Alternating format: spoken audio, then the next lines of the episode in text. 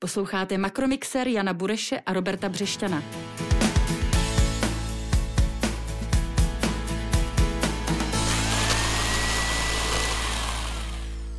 Příjemný poslech našeho ekonomického podcastu přejí Robert Břešťan, šéfredaktor hlídacípes.org a kolega Honza Bureš, hlavní ekonom Patria Finance. Krásný den. Dnešním hostem bude muž, s ním se důkladně podíváme na ekonomiku českého fotbalu, novinář Luděk Mádl. Teď ale k několika makroekonomickým aktualitám. Naposledy jsme se, Honzo, bavili kromě jiného i o euru a debata, kromě toho, že se mezi tím objevilo zamítavé stanovisko vlády, si začala žít hodně svým životem, hodně se k ní začali vyjadřovat různí lidé a slyšeli jsme i řadu různých mýtů. Tak jsme si říkali, že bychom se mohli podívat na tři, které nás tak nejvíc praštily do očí. A to první je tvrzení, že euro by zlevnilo nebo euro zlevní hypotéky. Co je na tom pravdy? Velice málo. Je třeba si uvědomit, že to, že v tuto chvíli máme dražší hypotéky než řada zemí eurozóny, souvisí s tím, že máme přísněji nastavenou měnovou politiku. A to je do značné míry právě ta výhoda, kterou v tuhle chvíli máme, že si můžeme nastavit měnovou politiku tak, jak chceme. Otázka, jak velká výhoda to je. Samozřejmě tady zastánci a odpůrci eura se nemusí nutně shodovat, ale v principu to, že máme dražší financování, dražší úvěry, odvisí od toho, že chceme mít v tuto chvíli přísnější politiku a reagovat tak na vyšší inflační tlaky.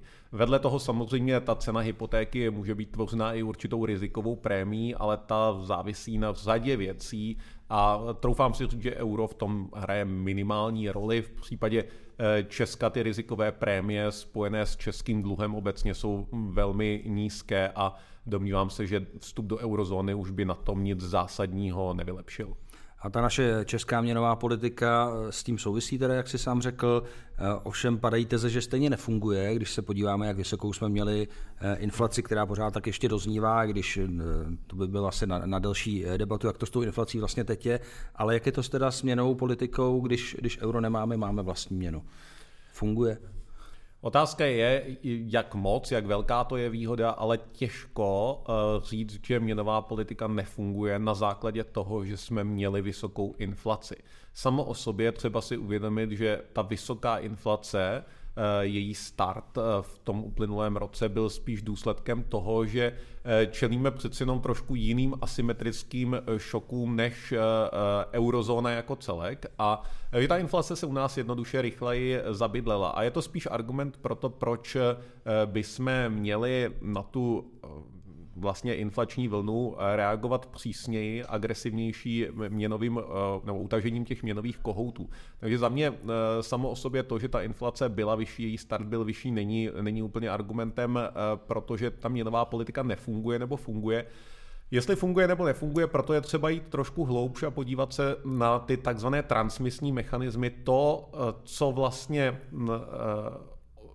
když se díváme na rozhodnutí České národní banky o úrokových sazbách, o použití devizových rezerv, to, co se potom odvíjí v ekonomice. Jestli to má nebo nemá reálný dopad do ekonomiky a tady si troufám říct, že když jdeme do detailu, tak vidíme, že vyšší úrokové sazby, výrazně vyšší než v eurozóně, přispěly k tomu, že úvěrová aktivita v Česku šla dolů.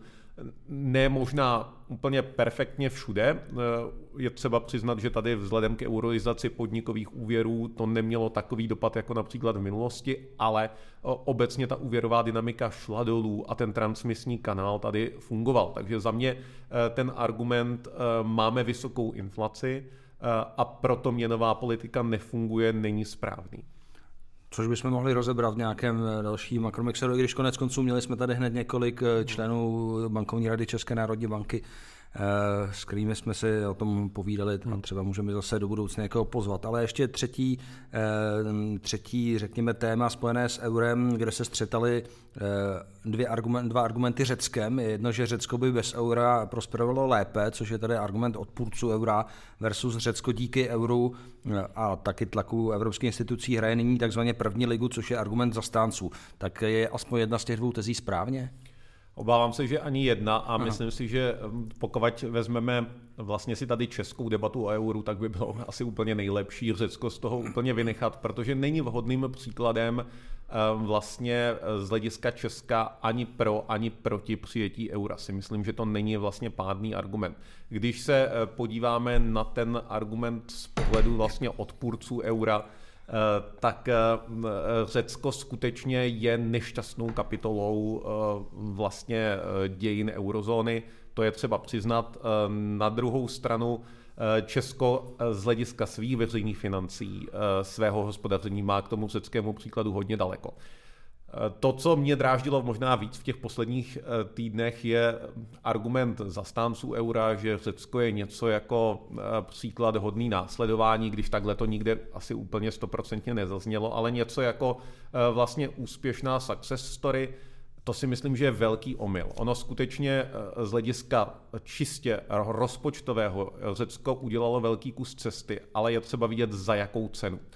Za cenu, že stále z hlediska hospodářského výkonu se vůbec nedostalo nad úroveň před vstupem do eurozóny. Řecko je pořád pod HDP, úrovní HDP před vstupem do eurozóny. Ta daň, kterou zaplatila za tu fiskální konsolidaci, byla extrémně vysoká.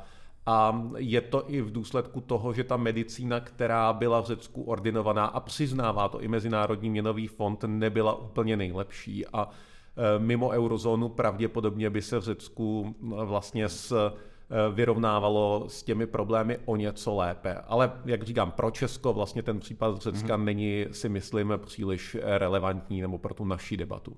Tak jo, díky Honzo, a teď naši debatu obrátíme úplně někam jinam, i když na Řecko vlastně, co se týče fotbalu, nemáme úplně dobré vzpomínky, pokud mě paměť nešálí v rámci nějakých fotbalových eur, ale to je prehistorie, my se budeme bavit spíš o tom, co je teď a případně co bude. Náš host je Luděk Mádl, zkušený novinář, působil v Deníku Sport, v Hospodářských novinách, na webu aktuálně.cz, naposledy na Seznam zprávy a teď je na volné noze.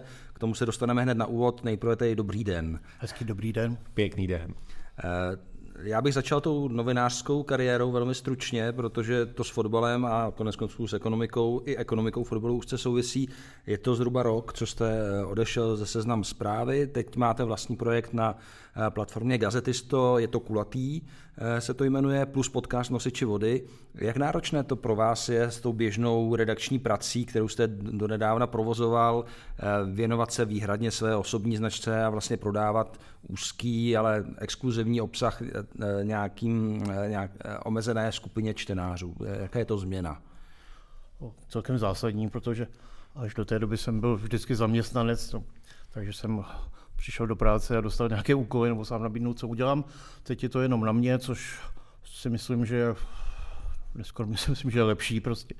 Takže je to fajn v tom, že si opravdu můžu dělat to, co mně přijde jako zajímavé.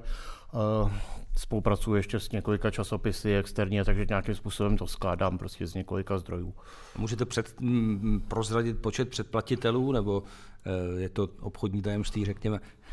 Tam dost se to mění, ale teď je tam zhruba 200 lidí. Aha. Děkuji jim za to.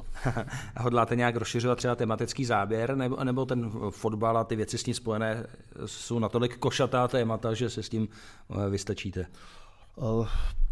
Už jsem třeba tam publikoval nějaké věci o Národní sportovní agentuře, takže občas se snažím jako povykročit, ale většinou se snažím držet jako švec svého kopyta. Konec konců proto jsme se vás pozvali jako experta na fotbal, nejen na to teda, kolik kdo dal gólů a kdo kým vsítil, ale právě na ekonomiku fotbalu. Myslím, že začít je třeba těmi ekonomickými změnami nebo vlastnickými změnami, které proběhly v českém fotbale ke konci roku, a bylo jich asi víc, než by člověk čekal. Slavii koupil od čínské CITIC Group businessman Pavel Tykač, který v sobě nějakým způsobem objevil slavistické srdce. Slovan Liberec od Ludvíka Karla, což je šéf podniku jménem Preciosa, koupil mladý podnikatel ve školství Ondřej Kaňa. Proč se to stalo, respektive sešlo se to takhle náhodou? Bych to možná jemně zpřesnil. Myslím si, že ty obchody ještě technicky jako nejsou dokončené. Tak, nejsou sfinalizovány, speciálně u toho libereckého bych byl ještě trošku opatrnější. Tam si myslím, že tam bych to úplně jako nebral, jako že to je na tuty. A k té vaší otázce asi částečně to nějakým způsobem shoda okolností bude spíš tím, že se chtěli možná ti pánové, kterých se to týkalo, ještě v závěru roku to nějakým způsobem ventilovat, aby to ještě před Vánoci vlastně proběhlo ta informace. Takže tady bych spíš viděl ten tlak toho kalendáře, než nějaký fakt jako důvod, který to jako nadspal prostě do několika málo dní. No. A mimochodem mluví se i o prodeji Dynama České Budějovice, nebo je prostě na trhu ještě něco dalšího teď bezprostředně kmání? Já si myslím, že na trhu je kmání úplně všechno. Z hlediska fotbalových klubů, prostě když někdo přijde a ty kluby si bude chtít koupit za nějakou cenu, která přijde tomu současnému vlastníkovi, nějak asi rozumná, tak se ho koupit bude moci s výjimkou Sparty. To si myslím, že tam by se pan doktor Křetinský k tomu stavěl trošku jako jinak, ale ještě bych to zpřesnil. Myslím si, že by těm vlastníkům současným ani tolik nešlo o tom, aby prostě za ten klub dostali nějakou dobrou cenu, ale spíš, aby ten nový vlastník garantoval rozpočet vlastně na další sezóny, aby ten klub, který doteďka prostě ty současní vlastníci drželi na nějaké úrovni, tak aby to sám z toho nebyla prostě hromádka neštěstí. Posloucháte Makromixer Jana Bureše a Roberta Břešťana.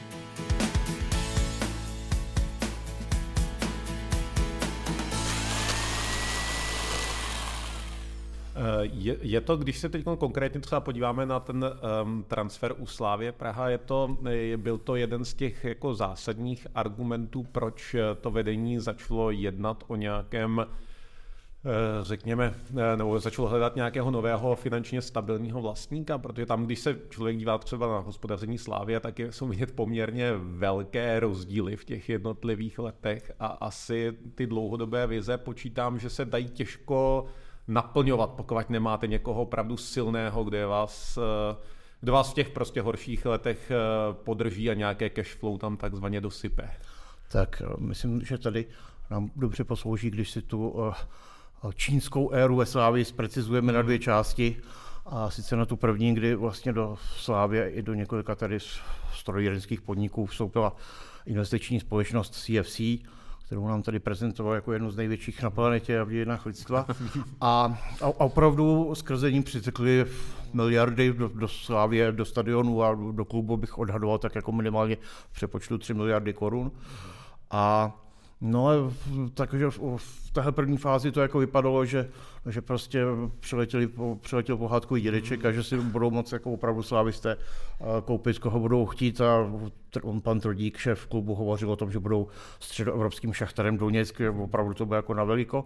No a potom přišel moment M, kdy společnost CFC klekla, nebo jak to říct, zjistilo se, že to je v podstatě letadlo a tam nastal jako samozřejmě krizový moment a následně tyhle aktiva, jež zbyla všude po světě, po CFC převzala čínská státní společnost CITIC. No a to už bylo takové, tam už to jako nebyla taková hitparáda. A vlastně tohle je moment, podle mě, kdy slavisté začali schánět jakoby nového investora, akcionáře. Prostě bylo jakoby zřejmé, že tohle je jakoby nějaké přechodné období a ta Čína už tak jako ztratila tu chuť se tady prezentovat, takže vlastně od té doby se dlouhodobě hledal partner. A mimochodem víte něco víc o tom, jak tedy se hledal, respektive jak asi konkrétně Jaroslav Tvrdík letěl do Číny a tam domlouval ten obchod, ten prodej Slavie? Jsou tam nějaké pikantérie, řekněme, nebo zajímavosti? Tak ještě vlastně, když jsem zmínil to, že to trvalo vlastně několik let, tak předtím létal do Bahrajnu, do Ománu, do arabského světa. Nějakým způsobem na tom kooperoval i pan Vratislav Minář z prezidentské kanceláře. Pak se ti pánové trošku rozkmotřili a to je jedno, ale co jsem, jaké jsem dostal informace, tak není tajemstvím, že v listopadu byl pan Tvrdík v Číně, kde se setkali s čínským premiérem a vlastně poté pár týdnů dní vlastně poté proběhla ta informace o panu Tykačovi a následně se ke mně dostala jako zvěst, že v součástí tady, nebo vlastně, že hlavní agendou pana Tvrdíka na téhle jeho čínské cestě bylo domluvit, aby Číňané s tímhle transferem souhlasili nějakým způsobem v první fázi. On inženýr Tvrdík ještě zmiňoval, že tam proběhnou ještě fáze 2 a 3, ale tak doufejme, že to bude všechno v pořádku.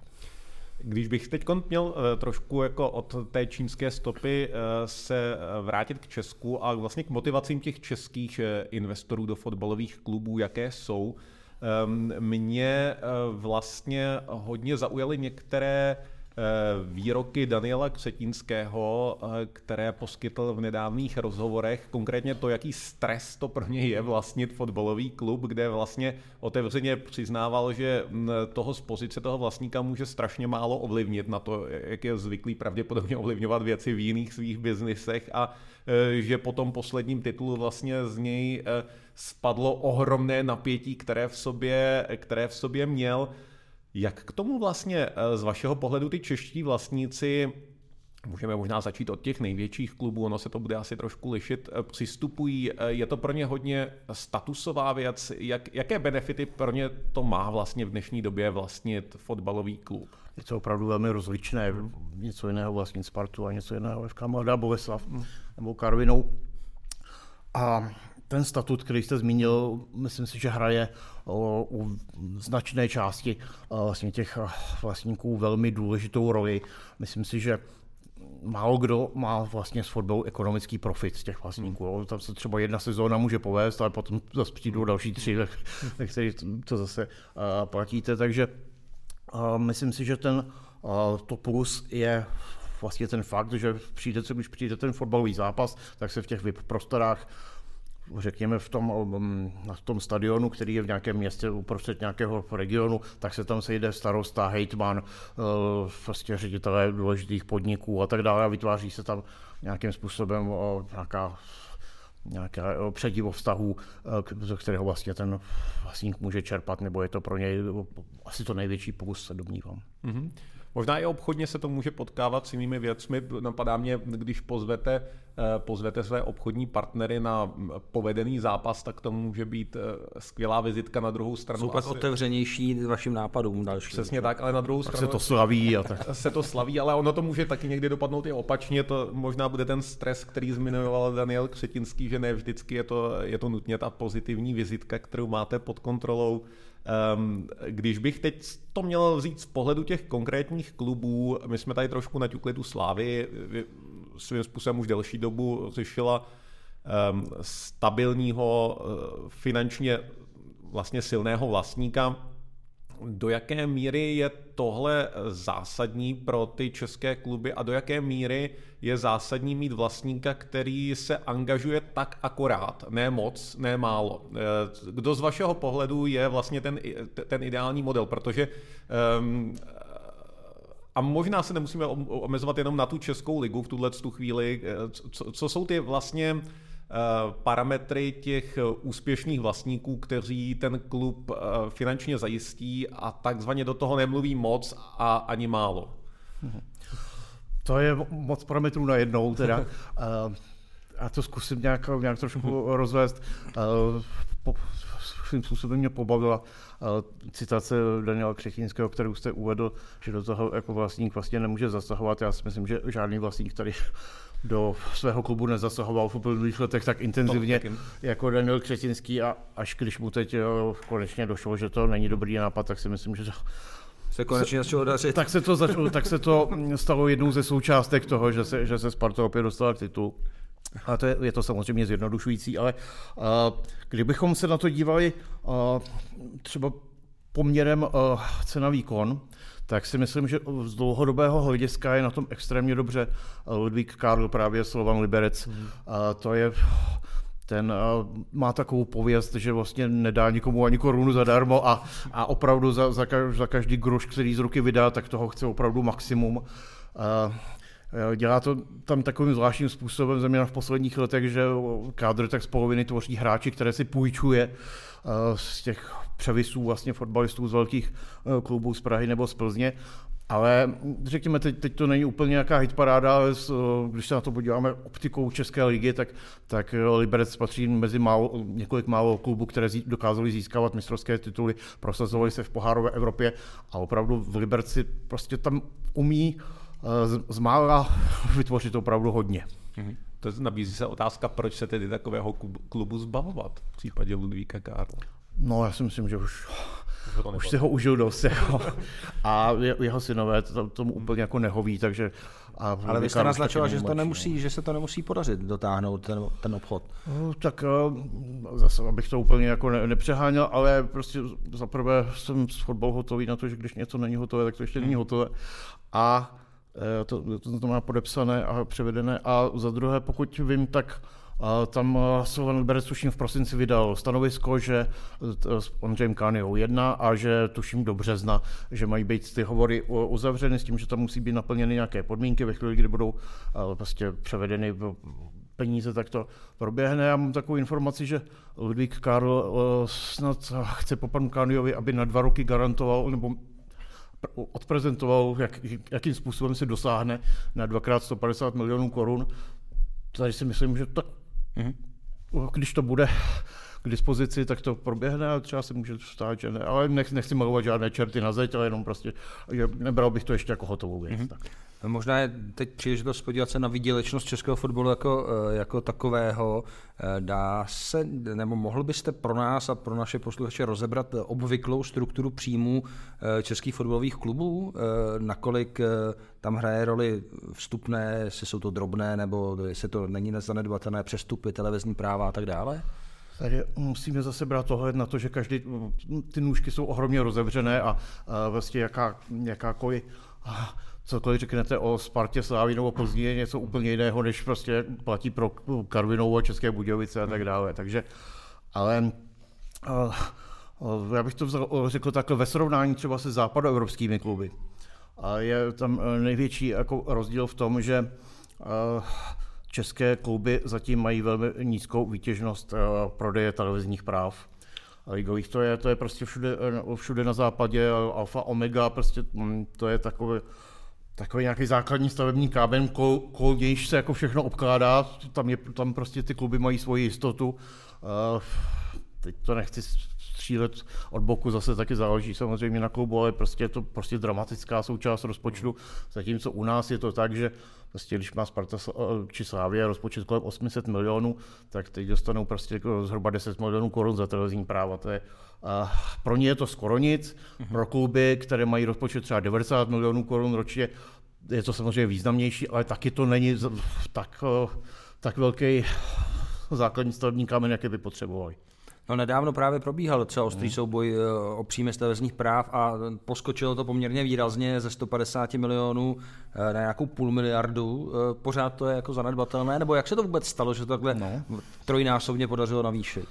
Tak došlo k tomu, že byla konečně prostě asi po 30 letech prolomena hráz a byla vyhlášena soutěž, což je prostě prvek nebo atribut, který všude jinde. Z ekonomiky známe, že to obvykle funguje. Ano, a tady jsme poslouchali prostě 30 let, že prostě by to třeba nefungovalo a že bude stejně lepší dát to zase tomu Pragosportu, on se s tím o to pan Vacek jako dobře postará. Takže no, zajímavé je teda, že vlastně opět jako by vyhrál Pragosport, ale to navýšení té ceny vlastně zařídili sázkové kanceláře, které se porvali o bettingová práva.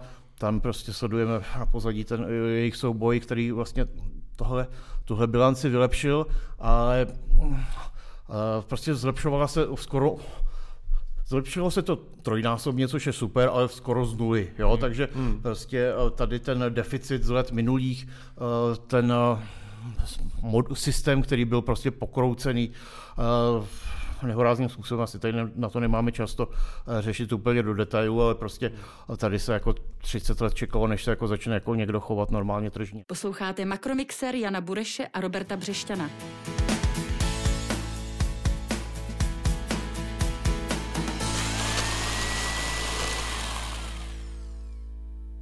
Tady možná i my se k tomu ještě za chvíli dostaneme, jestli se celkově vlastně neposouvá pozitivním směrem taky vnímání fotbalu v širší veřejnosti, s tím možná může pak i souviset to, že z těch televizních práv, když ten produkt, který celkově fotbalové kluby nabízí, míněno tím fotbalové zápasy, bude kvalitnější, tak možná i ty příjmy z toho časem budou vyšší. Já možná ještě teď, když se bavíme o výdajích a příjmech těch českých klubů, já bych měl jednu otázku, která souvisí S tím dalším zdrojem příjmu, který, co jsem koukal u těch velkých klubů, jako Sparta, Slavie, je dost zásadní, a to jsou příspěvky od UEFA za účast v evropských pohárech a příjmy z prodeje a z hostování hráčů. A to jsem koukal minimálně u těch opravdu velkých klubů, že je něco, co způsobuje poměrně výraznou volatilitu v tom, jestli v daném roce opravdu kešově jste v plusu nebo jste v mínusu. Asi souvisí i s tím, co vy jste říkal o tom, jak důležité je mít toho finančně stabilního vlastníka. Když se podíváme na tyto příjmy, do jaké míry vlastně jsou zásadní pro ty velké kluby a do jaké míry pro ty menší kluby? Mě by konkrétně zajímaly takové ty kluby, co jsou jako na kraji, řekněme Mladá Boleslav například, co jste zmiňoval, někdy Liberec, někdy tu Evropskou ligu hrajete, jindy ji nehrajete. Jak tyhle ty kluby s tím válčí? Tyhle kluby většinou nehrají, takže tady v posledních letech se to nějakým způsobem stabilizovalo na to, že v poháru Evropy většinou startuje Sparta, Slavia a Viktoria Plzeň. A s tím, že prostě když tu skupinovou fázi hrají, tak vydělají prostě 100-200 milionů. Když ji nehrají, tak nemají skoro nic. A tady to na to můžeme demonstrovat, když se to prostě dělo Spartě, že prostě několik let v řadě se nedostala do základní skupiny evropských pohárů, tak to prostě musel dolepit stejně jako v letech předchozích vlastník, případně se to lepilo prodejem hráče. Tak. A problém je u Viktorie Plzeň, která prostě nikdy tak silného vlastníka neměla. A tady právě vidíme ten rozdíl. Viktoria Plzeň je celou tu dobu, kdy se pohybuje jako na špičce, kdy získal vlastně první mistrovský titul, hrál v pohárech, tak tam to celé bylo postavené na tom, že si na sebe musí vydělat. Oni tam prostě posunuli rozpočet taky v jednu dobu třeba na 600 milionů korun, ale neměli prostě za sebou ani ty Číňany, ani toho Křetinského, takže každý rok prostě museli se do té Evropy dostat, případně prodat nějakého hráče. Teď nastalo takové zvláštní období, tuším asi před 5 lety, abych to neřekl nepřesně, se Plzeň dostala do Ligy mistrů, tam byla jedna sezóna, kde byl přímý postup a vydělala v ní asi 700 milionů korun. A následně se 3 roky za sebou do poháru nedostala, no a ocitla se v dluzích. Jo, tak na tomhle se to dá prostě zobrazit. Načež se stal další zázrak, vyhrála mistrovský titul, dostala se do Ligy mistrů a dluhy splatila. Jo, takže na tom je prostě vidět... Prvek náhody je tam poměrně vysoký. No, prostě ten sportovní úspěch nebo neúspěch jako hraje obrovskou roli a speciálně teda... Vlastně existují 3 pohárové soutěže, z nich jako nejlukrativnější je ta Liga mistrů, kde se prostě ten účastník sáhne minimálně na 400-500 milionů korun, což je zajímavý prostě i pro Arsenaly a prostě kluby tohoto typu. Ta Evropská liga generuje prostředky kolem 200 milionů a ta konferenční liga taky třeba 150, což je pro české kluby tak jako úžasný. No. A když se tam dostane jednou za čas Liberec prostě nebo taky hrál vlastně tu skupinu podobně Jablonec, no tak jsem vydělal tu 100. Ono to taky většinou si na tu sezónu pořídí i nějaké hráče, ono to sebou nese prostě i nějaké náklady. No a taky si nesmíme myslet, že tam prostě těch 100 milionů jako v tom klubu zůstane ležet. Oni si tak jako minimálně ze 1/3, z poloviny ty hráči rozeberou, takže jo, to prostě hned přijde, odejde, takže takhle se to jakoby mění. A řekněme, jedna pohárová sezóna ojedinělá klubu typu i Zlín to hrál. Jo, ten klub prostě je pro ně historická, ale nevytrhne. Ten druhý zásadní zdroj těch příjmů častokrát prodeje hráčů dál. Vy jste to zmínil, že se v těch menších klubech zalepí ty díry, v některých těch větších klubech to opravdu můžou být takové velmi, velmi vítané částky, hodně vysoké. Když byste se měl podívat teď trošku ve větším detailu na tuhle problematiku, které typy hráčů vlastně v tuhle chvíli z Česka jsou takovým jako nejvíc zbožím, co my zvládáme vyrábět, posílat dál, anebo vlastně optikou, řekněme, toho biznisu na nich vlastně vydělávat?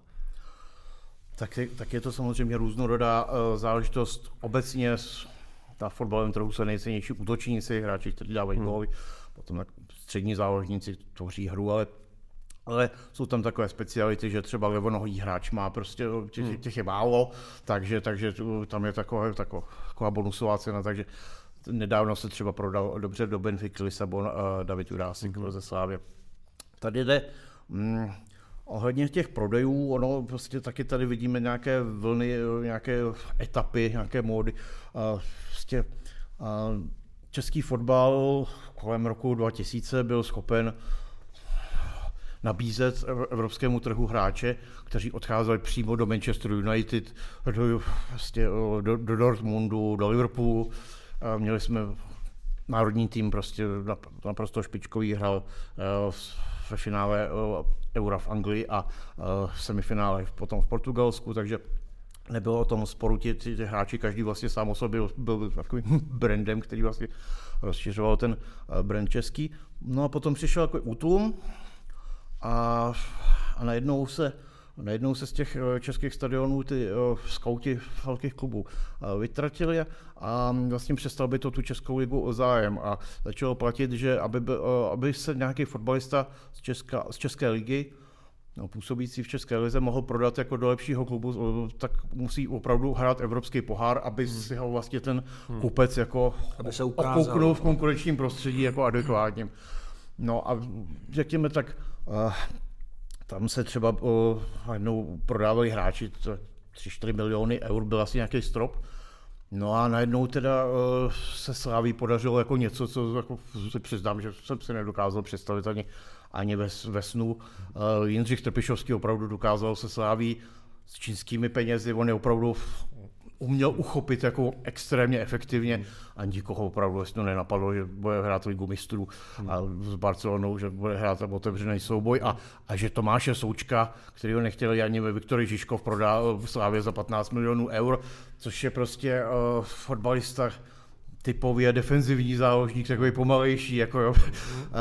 A on ho prostě dostal na takovou úroveň, že vlastně byl zajímavý i z hlediska tady toho postu, vlastně, což je jakoby atypický, když se vrátím jako k té vaší otázce. No. Takže najednou prostě Slavia byla schopna dodávat hráče přímo do Premier League Vladimíra Coufala, který ho prostě nechtěli v mládí do Baníku Ostrava, do dorostu, tak najednou byl dobrý pro West Ham. Takže zjistilo se, že se v těch hráčích dá jako probudit něco. Tady třeba prostě už jenom ta rychlost, atletičnost, bojovnost a zároveň jako absolutní disciplína a potom úplně Coufala s tou disciplínou v Belmondu se to pochopilo, a tím si to nekomplikujeme. No a najednou se i ten český trh z tohle úhlu pohledu stal jakoby zajímavějším a zase se to taky posunulo. A zase třeba takový Chorvati, kteří mají ještě horší ligu, si myslím, tak ty prodávají hráče ještě 10krát dráž, protože tam ta značka chorvatského fotbalisty je opravdu úplně unikátní. Ono, kdo od nich odejde do západní Evropy, tak tam září.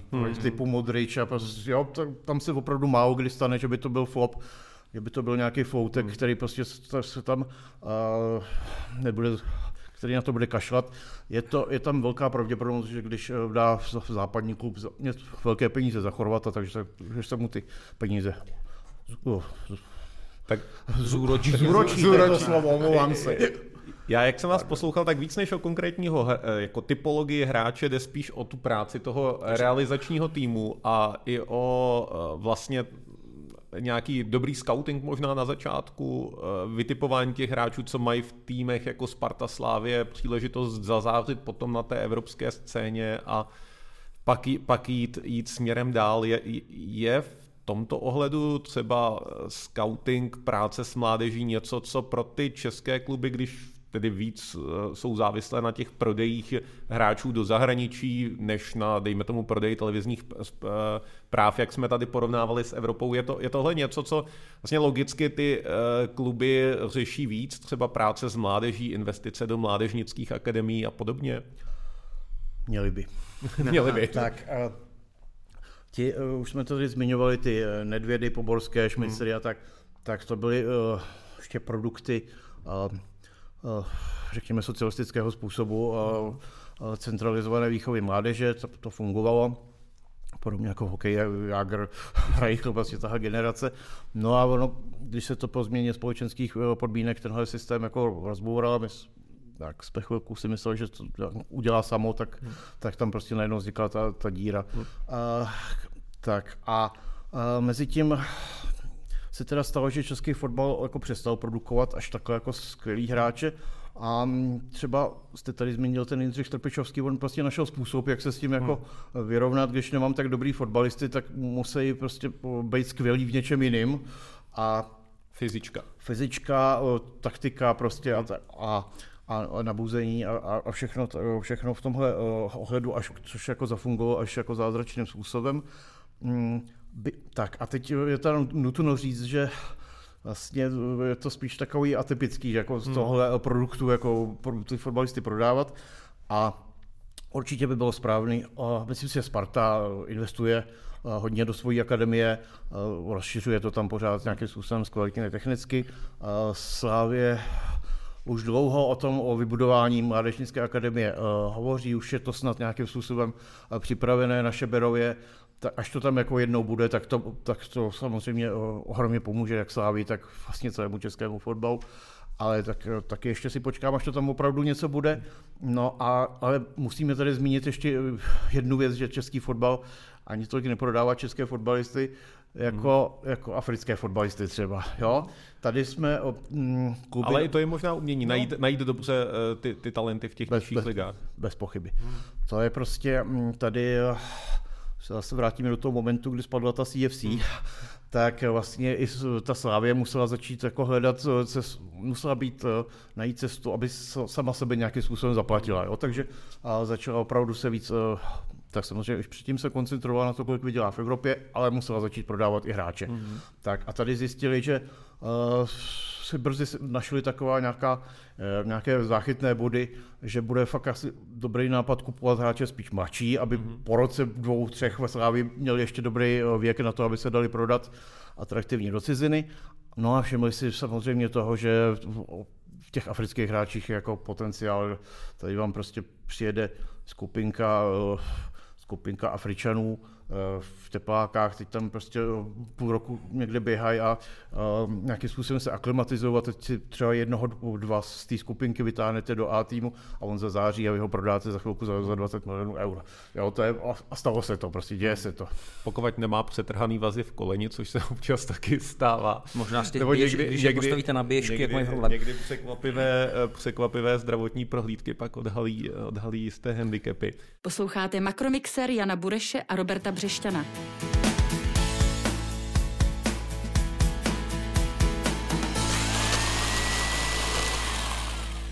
Možná ještě než poskočíme dál, my jsme se bavili tady o cenách těch hráčů, vy jste zmiňoval Davida Juráska, taky jako neskutečná cena, tuším 14 milionů euro, něco podobného do Benfiky. Když to porovnám vlastně s tím začátkem těch 90. let, kdy se ty hráči prodávali třeba za 100-150 tisíc korun, tak jsou to jakoby ohromný skoky směrem kupředu. Mě v tomhle ohledu zajímá jedna ještě kategorie, a to jsou gólmani. Teď na tom přestupovém trhu vlastně byl velkým tématem přestup Jindřicha Staňka do Slávie. Ty gólmani jako vlastně nějaké aktivum fotbalové jsou takové asi docela jako vlastně specifické aktivum, ne? Jakým způsobem se jejich ceny pohybují? Oni hrají delší dobu, počítám, ta kariéra je delší trošku, ten náběh tam bude postupnější, asi svojí roli taky bude sehrávat to, jak moc jsou nebo nejsou vytížení. Jak vy vnímáte ten golmanský přestupový trh v Česku? No, bez pochyby je to jako něco trochu jiného než ten trh jako standardní. Tady bych v podstatě rozlišil dvě kategorie. Jedna se jmenuje Petr Čech a druhá se jmenuje ti ostatní. Jo. Tak to já si pamatuju, když Petr Čech asi chytal asi půl roku za blšany a Sparta si ho pořídila za 15 milionů korun. Tak všichni říkali, že zeštíleli prostě takových peněz, to byl prostě jeden z nejdražších hráčů transferů. No a všichni se jako přemýšleli, jestli tam jako Sparta posílala nějaký peníze za něco panu Chvalovskému, jako jestli to skolává. No ale utek asi rok a půl nebo kolik a Petr Čech byl ve francouzském Rennes za velmi dobrou cenu a za další asi rok prostě byl v semifinále Eura a najednou byl v Chelsea. To byl tak průzračný talent prostě, že tam najednou ty cenovky se prostě posouvají, se tam ty nuly připisují jako sami a to je takový talenty má prostě těch, já nevím, asi 50 klubů opravdu pod mikroskopem a přesně vědí, co se s nima děje. No, pak jsou jako ti ostatní a tam to jsou spíš to jako zkusí někde. I ten Jindřich Staněk byl v Anglii, v Evertonu vlastně několik let a prostě se tam nechytil. Pak měl problém chytat i za České Budějovice a relativně už nebyl úplně mladý a najednou se objevil v Plzni a tam zázrak. Tam chytil slinu a ten golman má hrozně složitý v tom, že on prostě v té bráně může stát jenom jeden člověk, zatímco prostě když jste záložník a nejste v základní sestavě, tak si tam jdete jednou zahrát v 75. jednou v 92. minutě, máte třeba šanci, jestli vám něco povede, no ale toho golmana se střídá málo kdy. Nebo vás Jindřich Trpišovský přidělá na úplně jiného hráče, ale to z golmana asi neudělá. Tak, tam se to nestává a takže tam opravdu musíte být jako extra trpělivý, čekat třeba rok, dva a pak, když ta šance přijde, tak je musíte chytit a když vám utečeno, tak to pomalu jako můžete toho nechat. A jaký bude odsud Tomáše Vaclíka? Teda teď jsme sledovali tu podivnou anabázi z Ameriky, zpět je volným hráčem, to jenom takhle na okraj. No, je to... Si pamatuju, když končil v Seville, tak se lidi hrozně divili, proč jde do Olympiakosu Pireus, přišlo jim to, že jako pod jeho úroveň a tak. No ale prostě tam bylo, ono to bylo hned na začátku přestupního období k dispozici a on prostě nechtěl jako na nic čekat, byl to klub, který hrál Ligu mistrů u moře, ježišmarja, a ještě mu garantovali pozici jedničky, tak nádhera. No a teď vidíme ve srovnání s tím, prostě jako prožil vlastně minulé léto, kdy naopak teda vybíral až přebral, no odmítl třeba Kolín nad Rýnem s tím, že by tam nechtěl dělat náhradníka a do Saúdské Arábie se mu nechtěl, aby se tam nelíbilo dětem, on tak šel do Ameriky, no a přišel tam ve chvíli, kdy se tam úplně vyměnilo sportovní vedení a na něj tam v ten moment jako když to řeknu trošku jako lidově, nebyl nikdo zvědavej a vlastně do té brány nepustil za celou dobu, co tam měl. Takže prostě, ale to se taky jako může stát. No, prostě. A teď prostě čeká, co se nabídne, jo? Tak, no, tak jako prostě nechci to nějak, jako nemyslím si, že by ještě chytal za Barcelonu. Určitě nějakou dobrou fotbalovou práci dostane, je to výborný golman, ale no, tak jak jsme se už tady narazili na tom, že se spousta věcí mění, hodně se mění právě i ta podstata toho golmanského řemesla.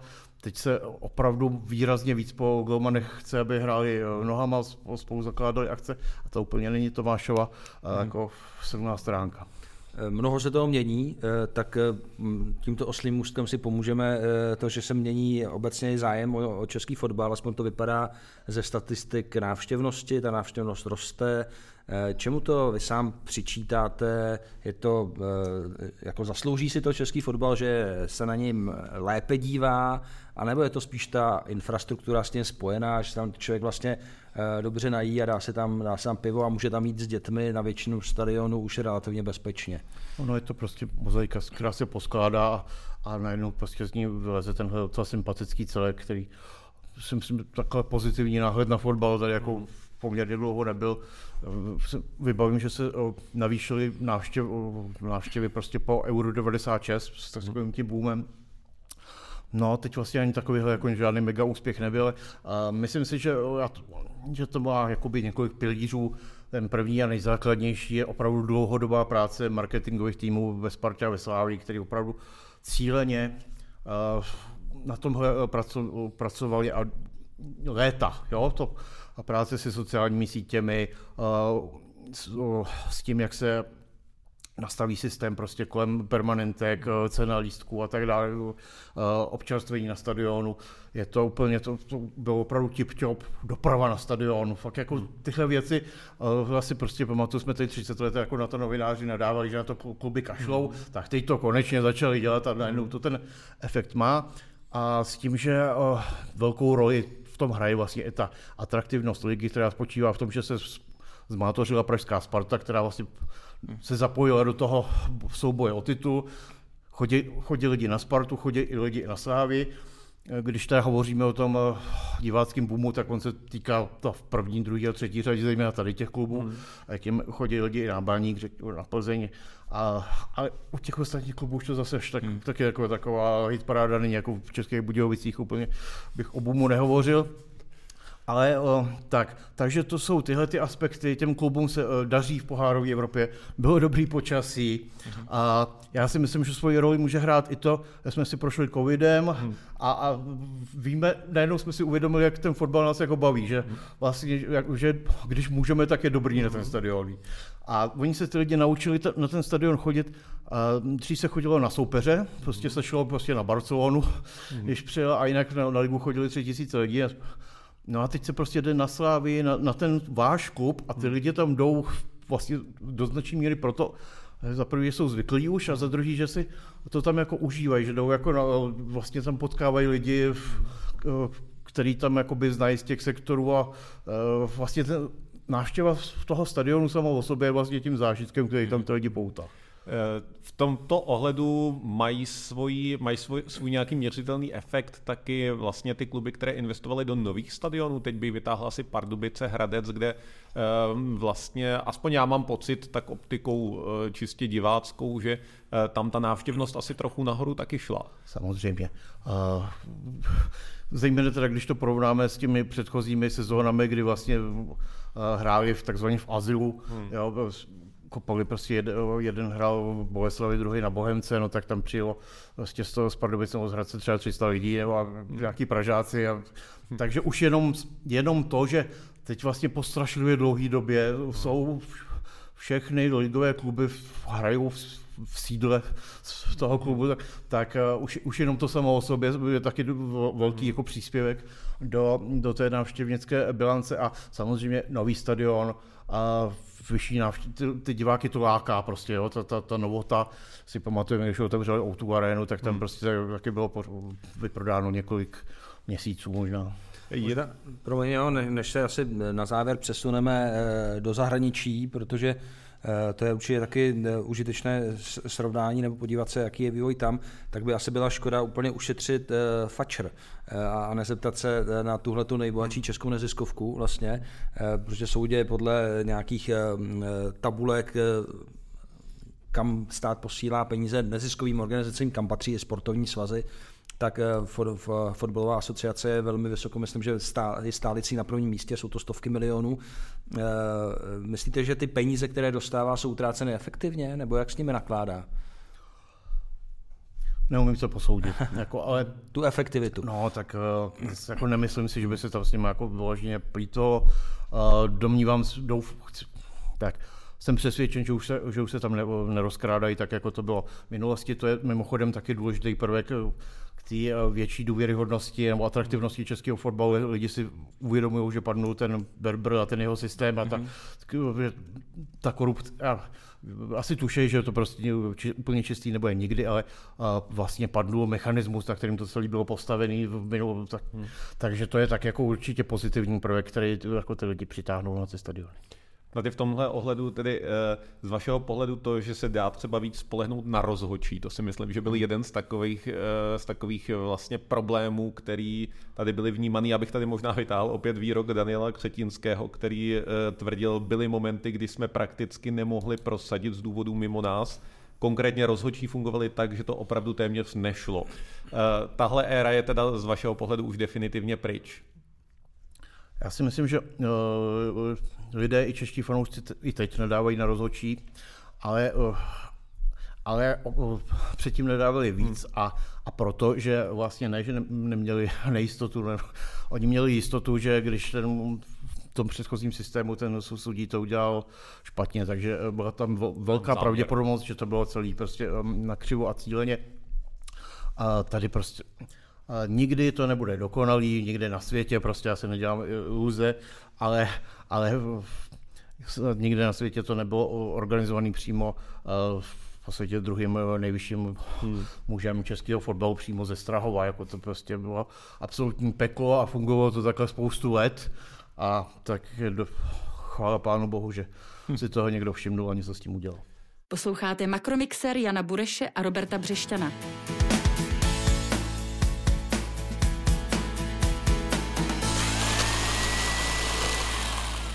Možná pojďme na závěr do zahraničí, jak už Robert předestřel pár dotazů. Tady máme připravené na situaci v Evropě zejména, když jsme se bavili o tom, jaký je business model těch českých velkých klubů, malých klubů, když bychom to teď měli rozšířit na Evropu a vzít to, řekněme, od toho topu Real Madridu a podobně, kde funguje určitý business model po, řekněme, ty nějaké štiky v tom rybníce, řekněme, typové kluby, které patří do konzorcia Red Bullu nebo Dortmund. Jak byste možná zjednodušeně popsal tu krajinu toho evropského fotbalu, jak tam ty jednotlivé biznisové dílky do té skládačky zapadají? Já bych tam zmínil vlastně dva aspekty, které spolu souvisejí. Řeknu televizní práva a řeknu globální biznis. Real Madrid, Barcelona, Chelsea, Juventus obchodují svoji značku na globálním trhu.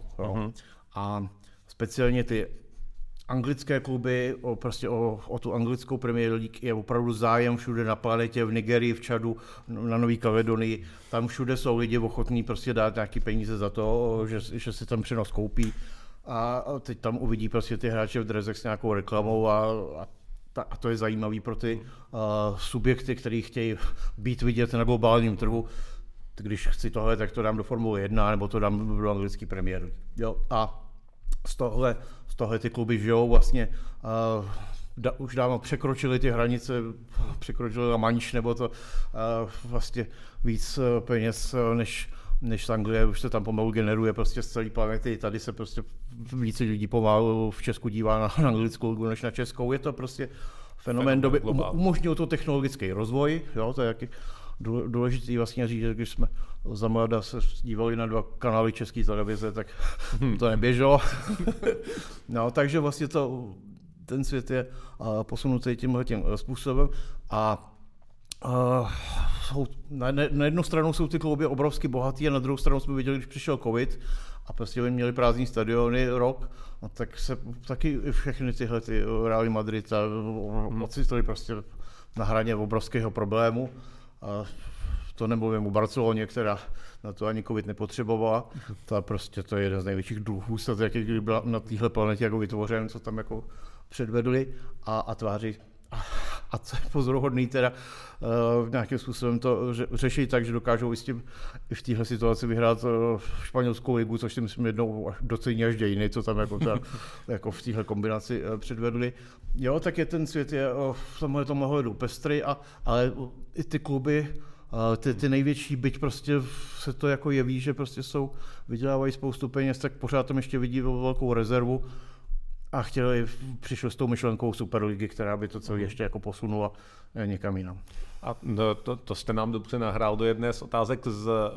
Chápu to správně, že Superliga pro vlastně českou fotbalovou ligu by byla velká tragédie. Je to něco, co by výrazně snížilo pravděpodobně ten business model, na kterém fungují české kluby. Já to chápu tak, že Superliga by ekonomicky zničila naprosto všechno a všechny, kteří by nebyli uvnitřní. Možná ještě, jestli krátce můžeme tu Superligu vysvětlit, jestli byste, protože my jsme to tak řekli, že jako Superliga, že všichni vědí, ale možná někteří nevědí, tak jenom jestli velice ve stručnosti byste mohl popsat, v čem by právě ten problém byl. Ono se to málo ví, má to taky svoji historii už někdy asi z roku 92. Vlastně přišli kluby s tím, že teď se hraje pohár mistrů, ale tam prostě můžeme vypadnout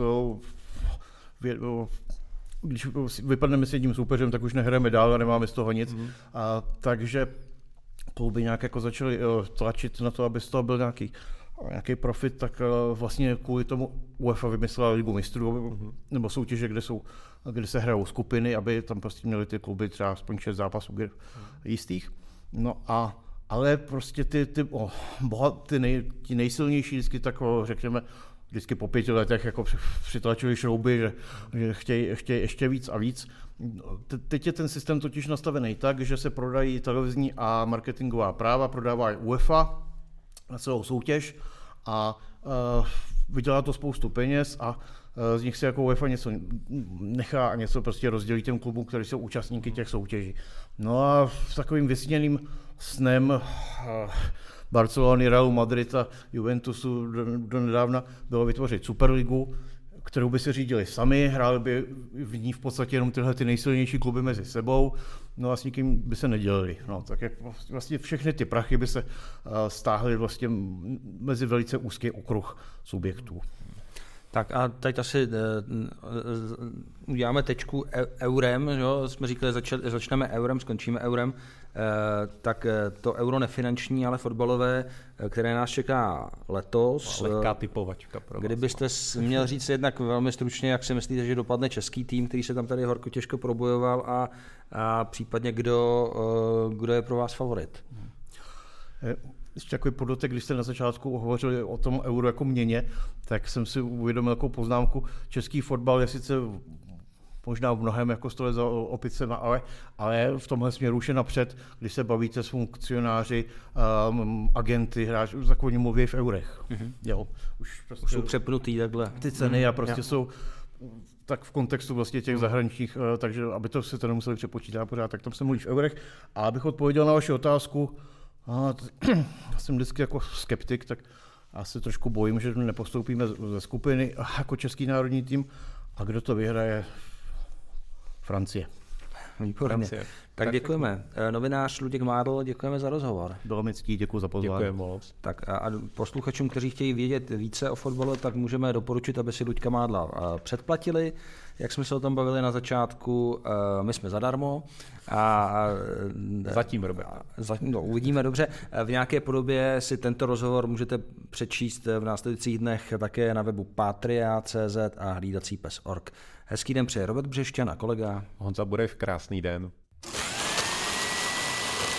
Makromixer Jana Bureše a Roberta Břešťana.